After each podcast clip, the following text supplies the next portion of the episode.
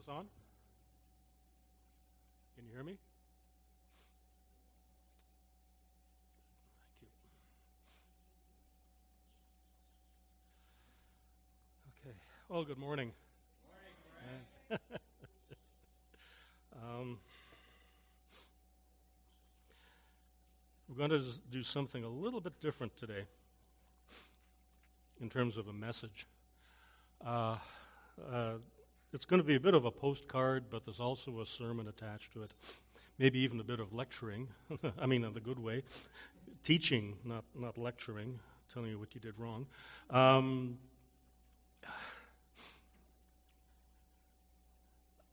It's different, and I trust that uh, most of all that uh, this will be a, give you some new insights based on, on God's Word. Let's pray for a second here. Father, thank you for bringing us here today. Thank you for being in our midst.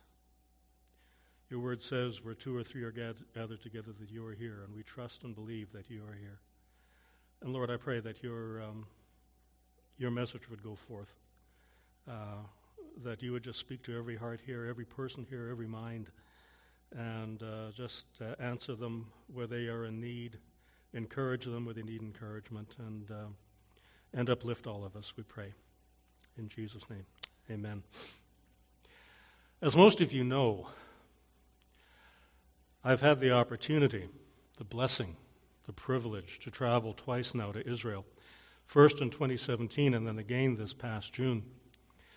It's been an absolutely transformative experience. I think what impacted me the most was visiting the excavated ruins of Magdala, the town of Magdala. Not just because I did not expect to see anything like it, but also because it fueled both my curiosity to know, know more and my imagination.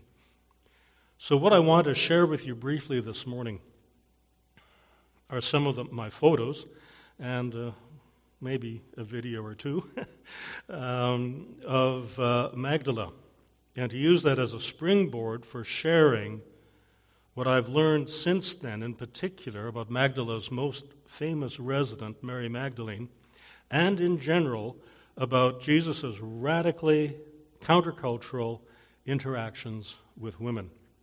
And I should mention, too, that most of what I'm sharing is based on a book I'm writing about my experiences to Israel. So you're getting a bit of a preview, I suppose, of uh, uh, of what I've uh, seen and learned. So just to be, just to begin, to give you show show you a little bit of a context here, the Sea of Galilee is actually a very small body of water. And uh, you can see at the top of the screen, near the top, Capernaum. That was Jesus' base. His, his, he even calls it his hometown when he was ministering in the Galilee. And just down the coast, you see uh, Magdala.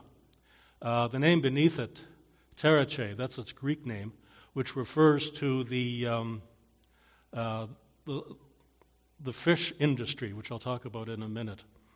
But Um, The distances are very short. From Capernaum to Magdala is only like about ten kilometers. That's a very small area. And in fact, that's one, one of the most interesting and uh, things about this, is that Jesus' ministry in the Galilee occurred within a very, very small area. And, uh, I mean, we think, you know, the, the world-changing events that uh, that he inaugurated there, and yet it's very, very small uh, geographically on the northwest shore of the uh, of the Sea of Galilee.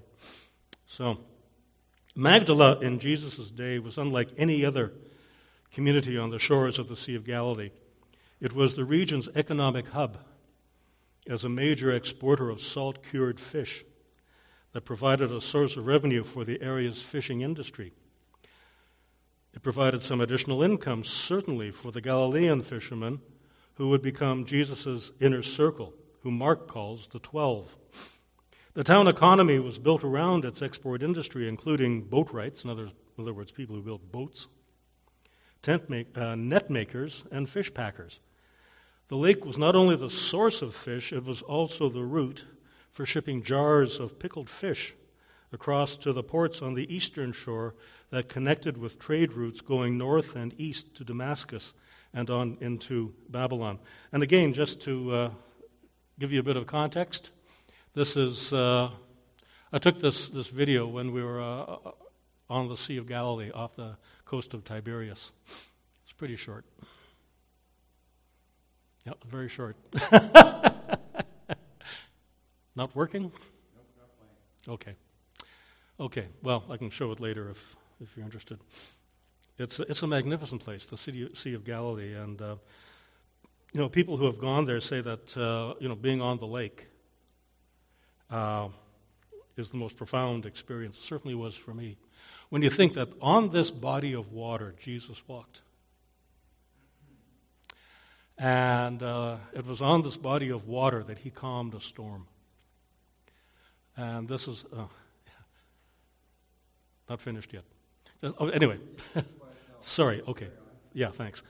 Yeah, I got a few little glitches here, but that's all right. We'll get around it. And um, it's a magnificent place, and very profound.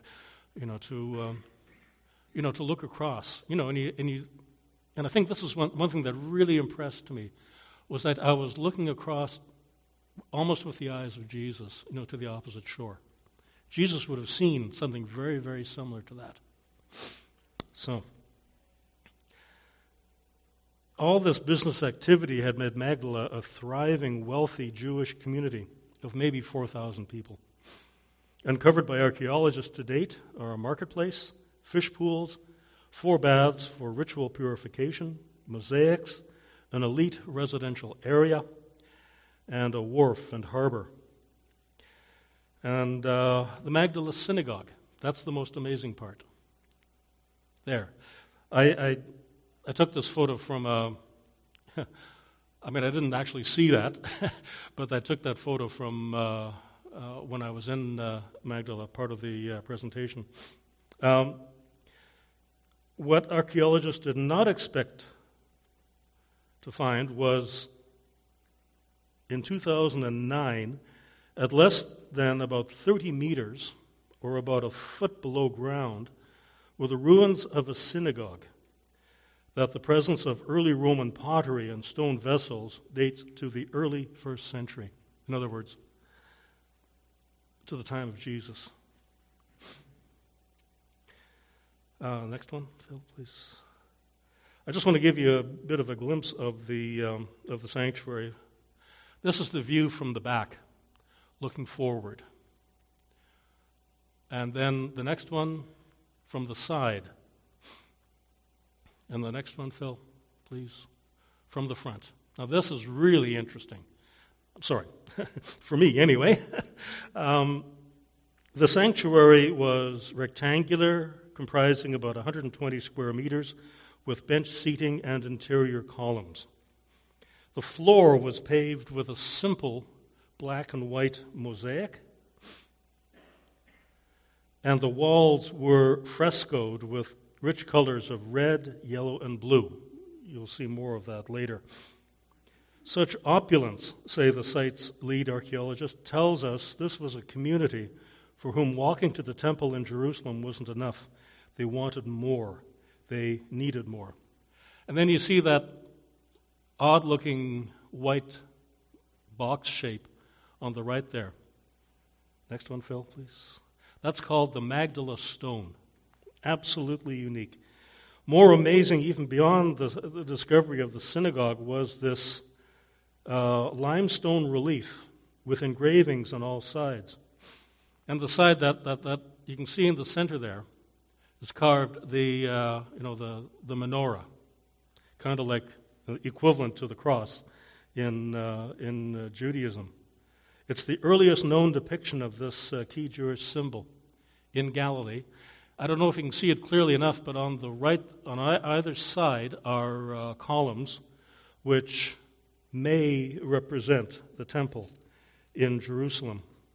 Now, archaeologists aren't entirely sure what this was used for, um, but the speculation is that this may have been a pedestal, in other words, a, like this on the floor, on the ground, that served as the base for perhaps a lectern from which the Torah, the Jewish scriptures, were read.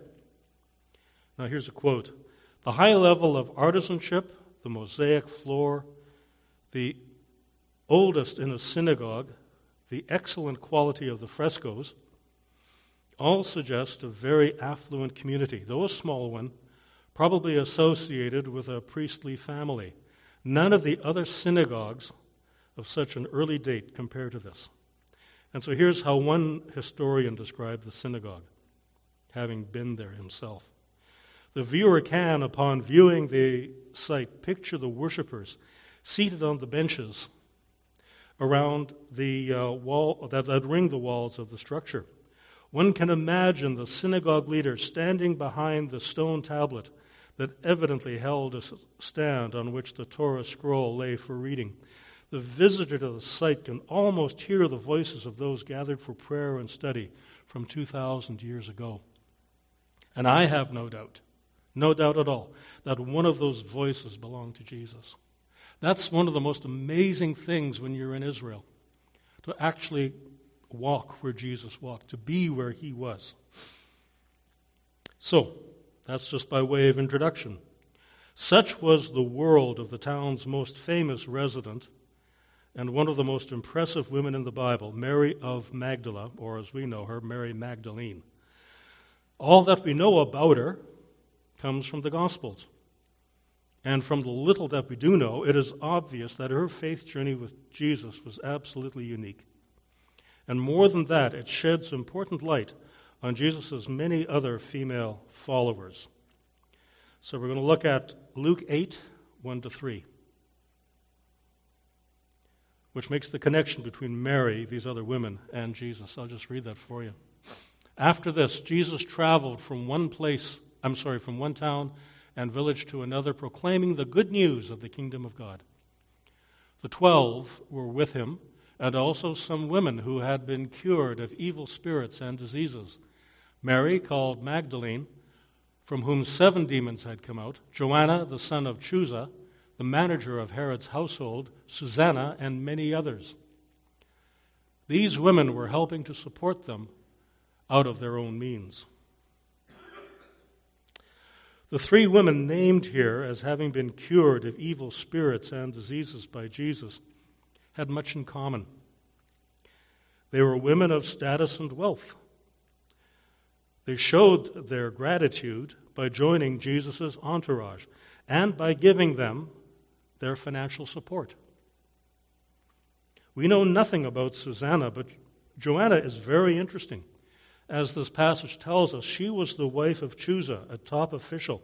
We might say he was a C F O, chief financial officer, in the court of Herod Antipas. Not Herod the Great, but one of his sons who ruled in Galilee at the time.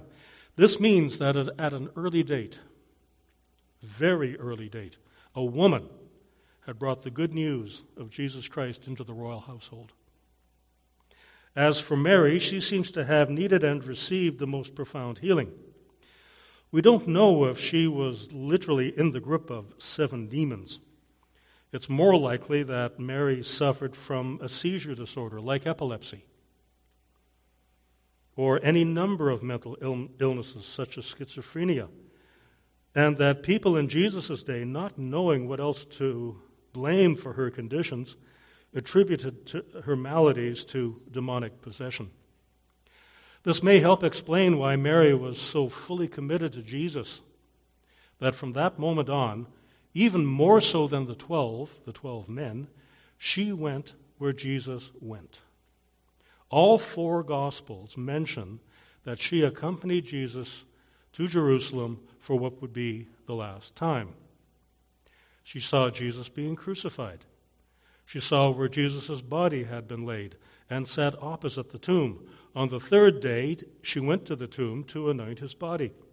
She saw and spoke with the risen Lord, and she went and told the eleven, that is the twelve minus Judas Iscariot, what she had witnessed.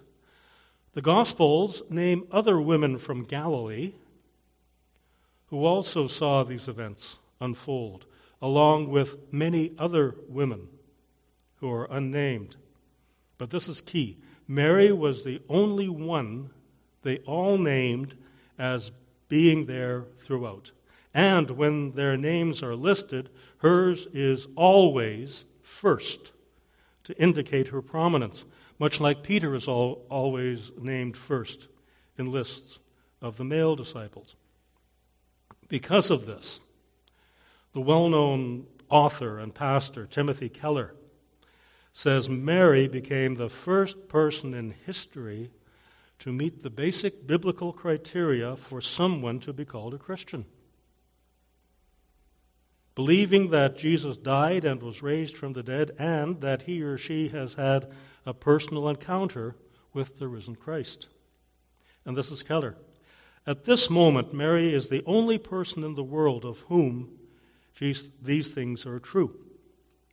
Jesus could have arranged to make anyone the first messenger. He chose her.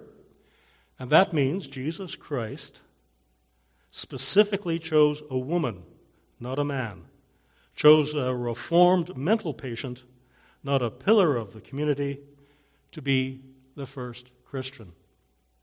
The first Christian. So who was Mary Magdalene? This is uh, from one author, a woman, and I think uh, she captures uh, Mary well.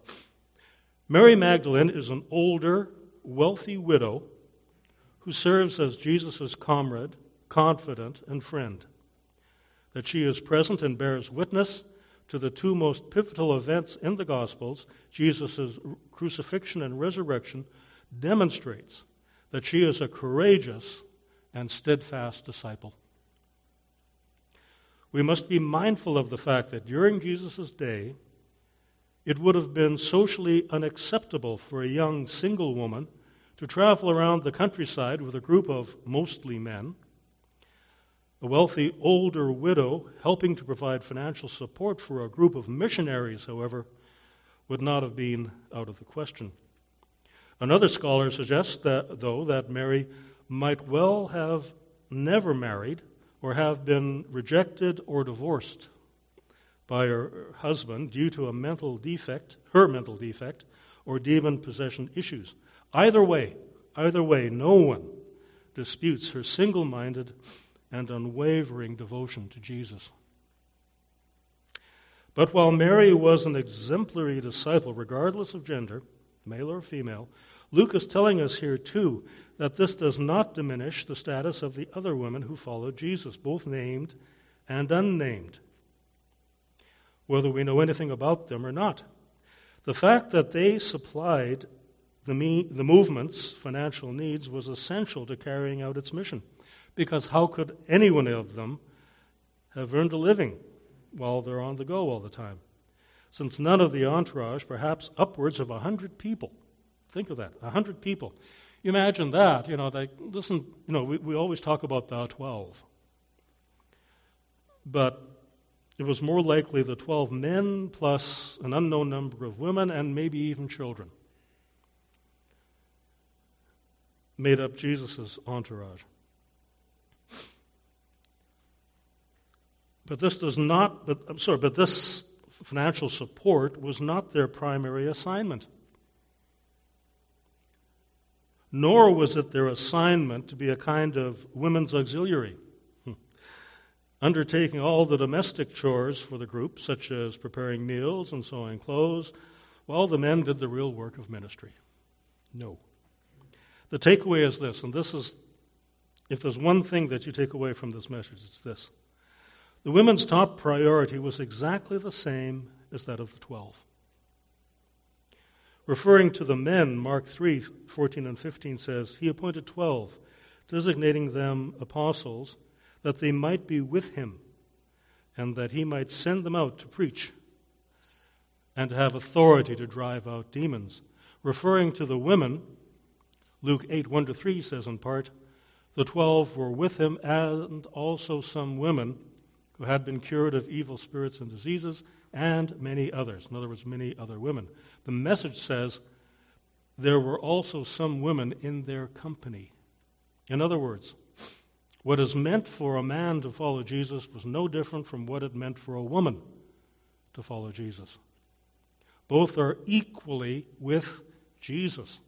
There is no man-made hierarchy and no separation of roles or division of labor based on gender.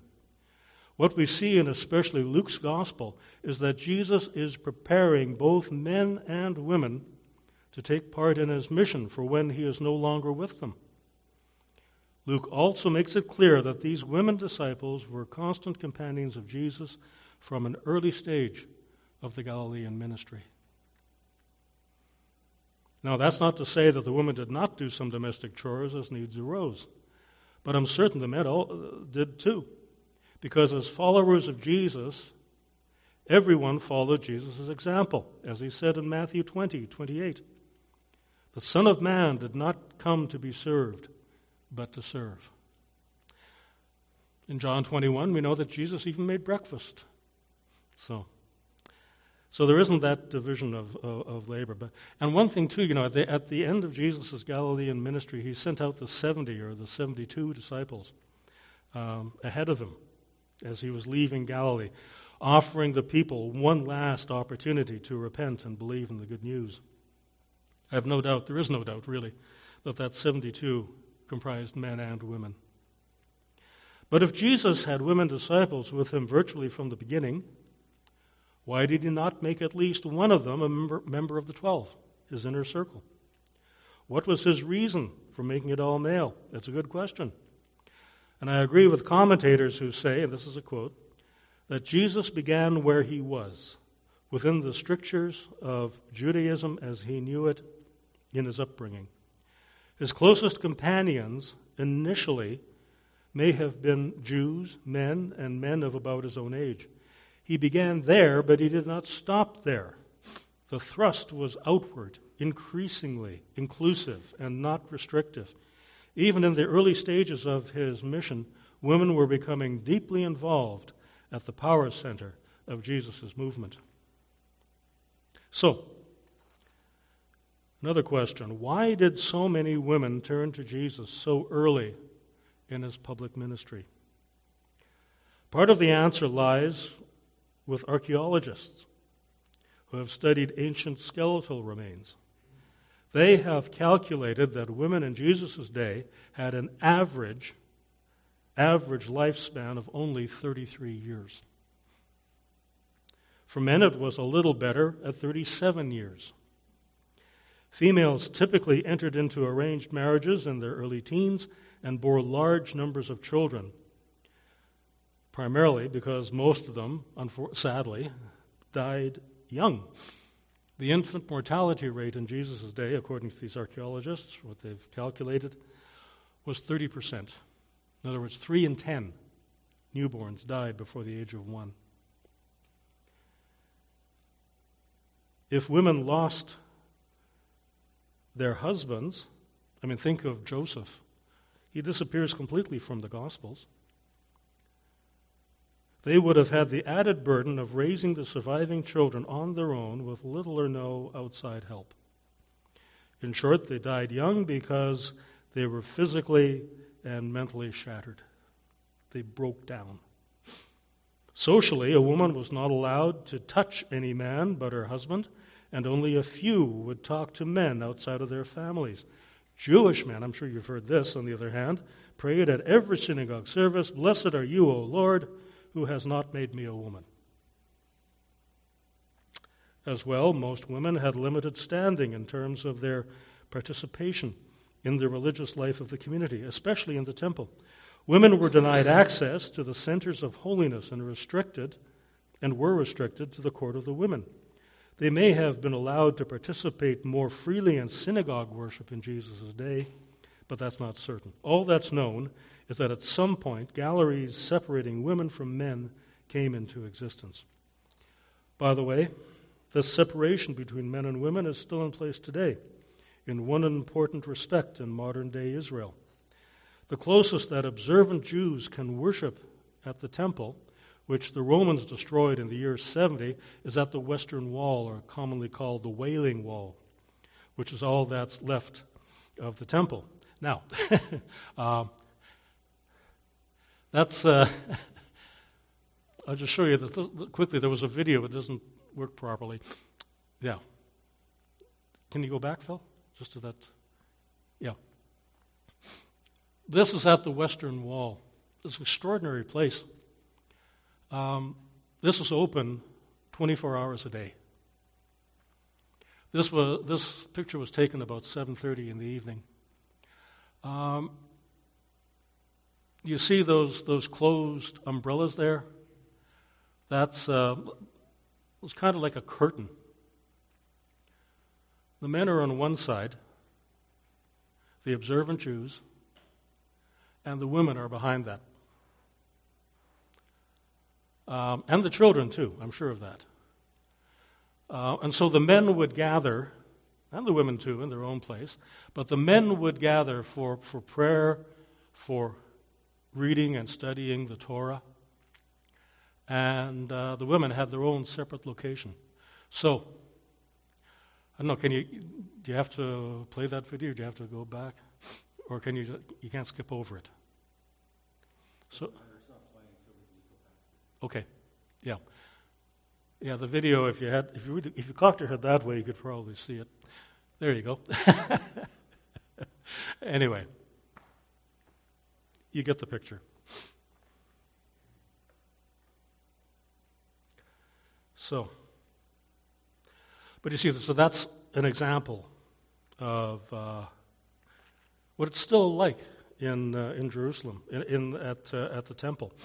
Um, There have been efforts to change that, you know, to make it mixed, male and female, but uh, um, the, the Orthodox Jews oppose that, and they have sufficient power in the Knesset, the Israeli parliament, to block it.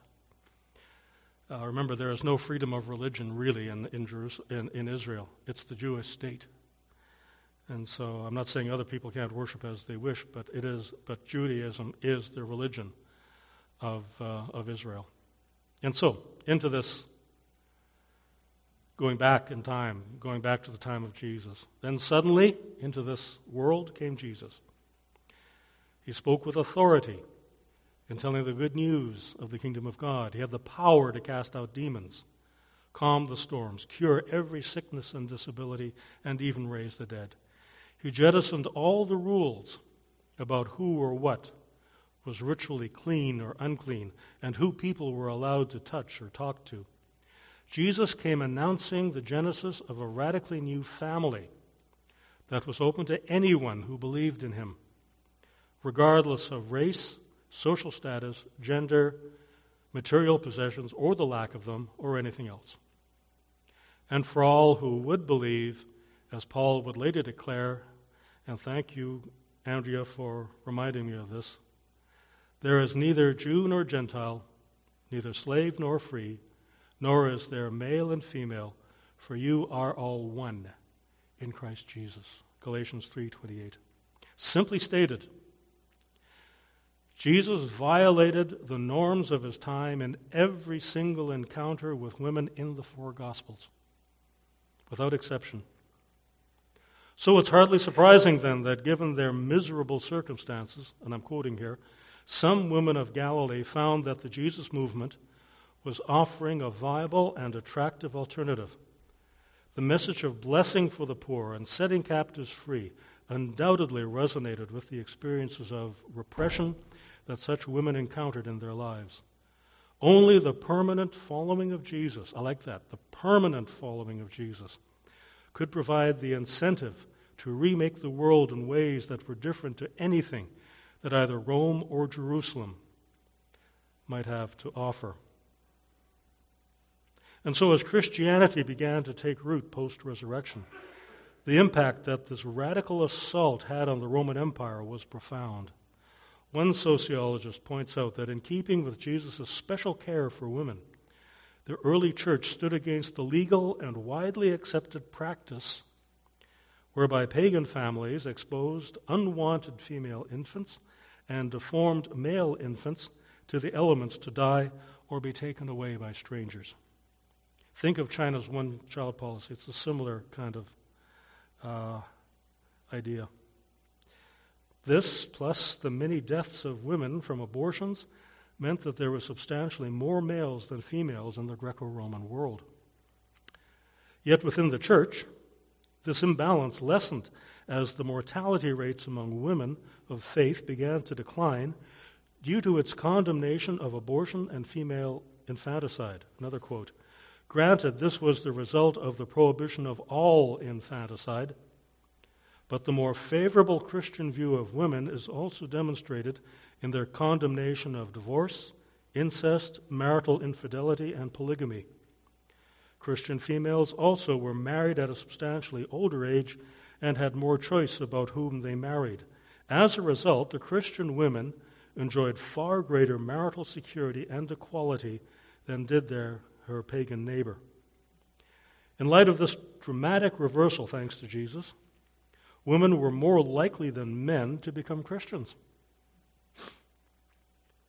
So much so that combined with their lower mortality rates, the sex ratio imbalance began to tip the other way, creating what the sociologist calls, I love this phrasing, a surplus of women in the Christian subcultures.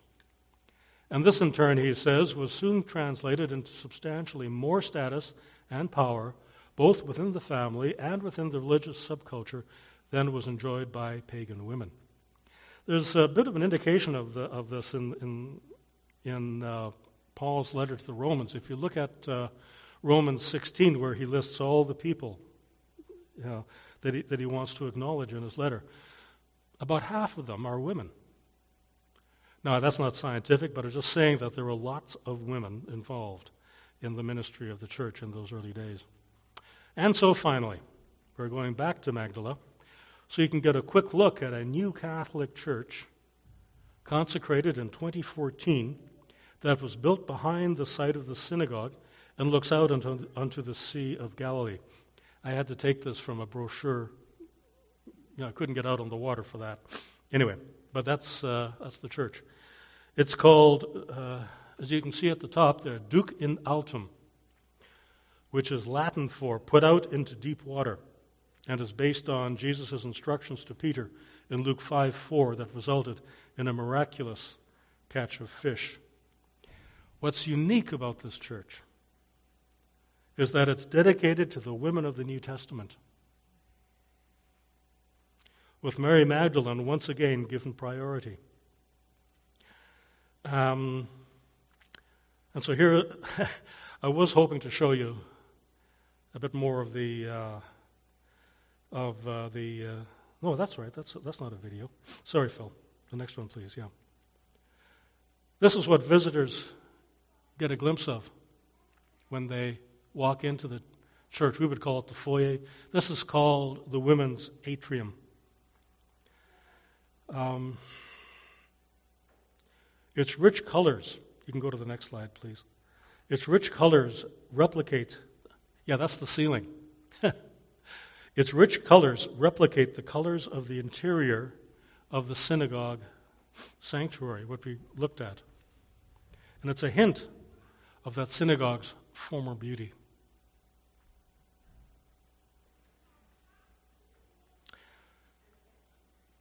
Now, in this atrium, you can see a bit of this here, there are eight columns in honor of Mary Magdalene, Joanna and Susanna, Martha and Mary, Salome, the mother of James and John, Peter, uh, this is, I guess, because of being Catholic, Peter's unnamed mother-in-law, and somebody called Maria Cleophas, traditionally known as the sister of Mary, the mother of Jesus, in other words, Jesus' aunt.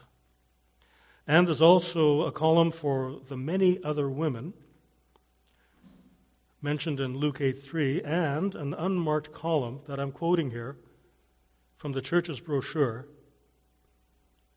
stands for women of all time who love God and live by faith. Each woman can spiritually inscribe, I like that, in other words, you can't scratch it on, your name as a poignant reminder of her role in the history of humanity. I like that. And leading off from the atrium are several small chapels, including one for Mary Magdalene. Next, please. Oh, yeah, now it runs. Cock your head sideways and you'll see it perfectly. Uh, yeah, there we go. I tried to do a, you know, it's like a three hundred sixty degree turn across the, uh, uh, anyway, across the, uh, you know, the, the atrium. Anyway, oh, we're almost there. Yeah, that's the sanctuary. There's I'll tell you about the pulpit in a minute. Okay. Yeah. No, just go back one place. That's it. Yeah. Um, also leading off, sorry, leading off from the atrium are several small chapels, including one for Mary Magdalene. And it features this mosaic of Jesus casting out the seven, seven demons from Mary. You see the snarling dog, I presume, representing Satan down in the corner there. This is made up of two hundred fifty thousand pieces in this mosaic.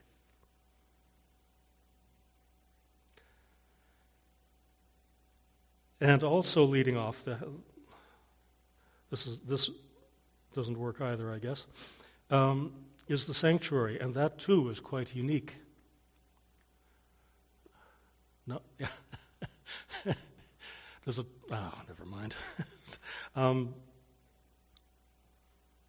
anyway, I'll see if I can, oh no, I do have it here. I brought a, a brochure from the, uh, you know, of the church that uh, might give you a better example, you know, since we can't use the video, but this is okay. Yeah. And I'll see if I can just show you that, that picture, this picture here, quickly. That is the pulpit in the church. Oh, there it is. Yes, that's right. Yeah, yeah. But, uh, you know, the, can you imagine that? That's overlooking the Sea of Galilee. And uh, this kind of represents, you know, a fishing boat from Jesus' day. What this picture shows, what you don't see in that photo, is... Um, You know, there's the mast, you know, uh, of the of the boat. There is no uh, crucifix. I've never seen that before in a Catholic church. No crucifix. What you have is a shroud. And so, as you can see there in that picture, this was just the beginning of, of Mass, I guess. Uh, that's where the the priests stand. And I thought when I thought of you, Alpi, I just thought, boy, how'd you like to lead worship from a boat? Absolutely unique and a very beautiful place. So, and then finally, and this is the last thing, downstairs is an interdenominational place of prayer called the Encounter Chapel. Its floor is made of stones found in the excavations of a road and marketplace near Magdala's Harbor. And so immediately I'm starting to imagine that, yeah, there are the stones there. Jesus walked on those stones. But is what is really stunning is this painting, large painting. It depicts Luke eight, forty-three to forty-four. And a woman was there who had been subject to bleeding for twelve years, but no one could heal her. She came up behind him and touched the edge of his cloak, and immediately her bleeding stopped. I remember very well the first time I saw this, this painting, this mural, a couple of years ago, and I'm staring, what am I looking at? And then suddenly you see the hand come out from between the legs of the men. It's a beautiful, beautiful painting, very evocative. Anyway, that's pretty much it. um, I just, one of the things that has really impacted me uh, in being there and, and learning more, and, um, and the songs we've been singing have really kind of echoed that, is is who Jesus is, not just what he does or did, but who he is, the person of Jesus. And what I've come to realize is that, uh, yes, he loves everyone. No more, no less. We are all equally loved by Jesus. But he had a special heart and a special concern for the marginalized, the outcast, the poor, the sick. And because of their societal condition, a special care and uh, love for women comes through very, very clearly. And um, I suppose if there's a takeaway, that's it, really. Uh, I'm not saying he loves men any less or any or anything like that, or loves women more than men. Of course not. But he saw the needs of the people around him, and he responded to those needs, everyone's needs. But he certainly had a special and deep compassion for women. And uh, I trust that this has, has come through. And the lovely thing about this, I'm not just offering my opinions here. I am to some extent, but because I researched this, because I'm writing about this, a lot of this is other people's observance, uh, observations and opinions. And it is biblical. I have no doubt about that at all. And so we can trust in that. So who is Jesus to you? I, I really, really pray that uh, you'd become more aware, or we could all become more aware of the person, the compassion, the heart of Jesus. Let's pray. Father, thank you. Thank you for uh,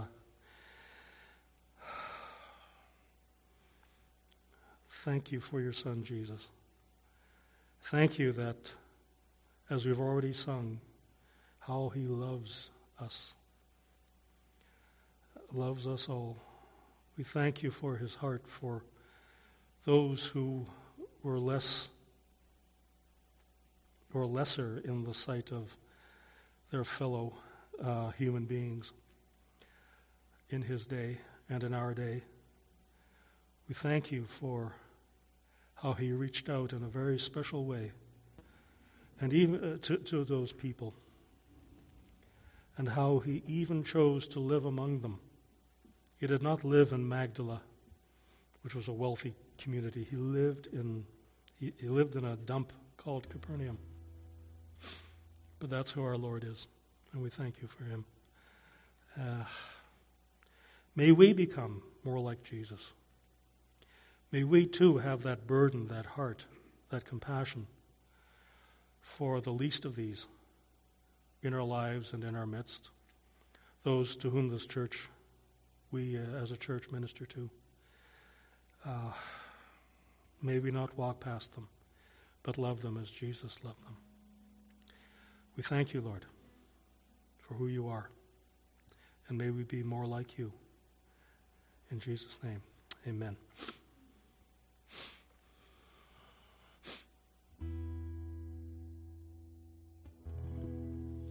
You were the Word at the beginning.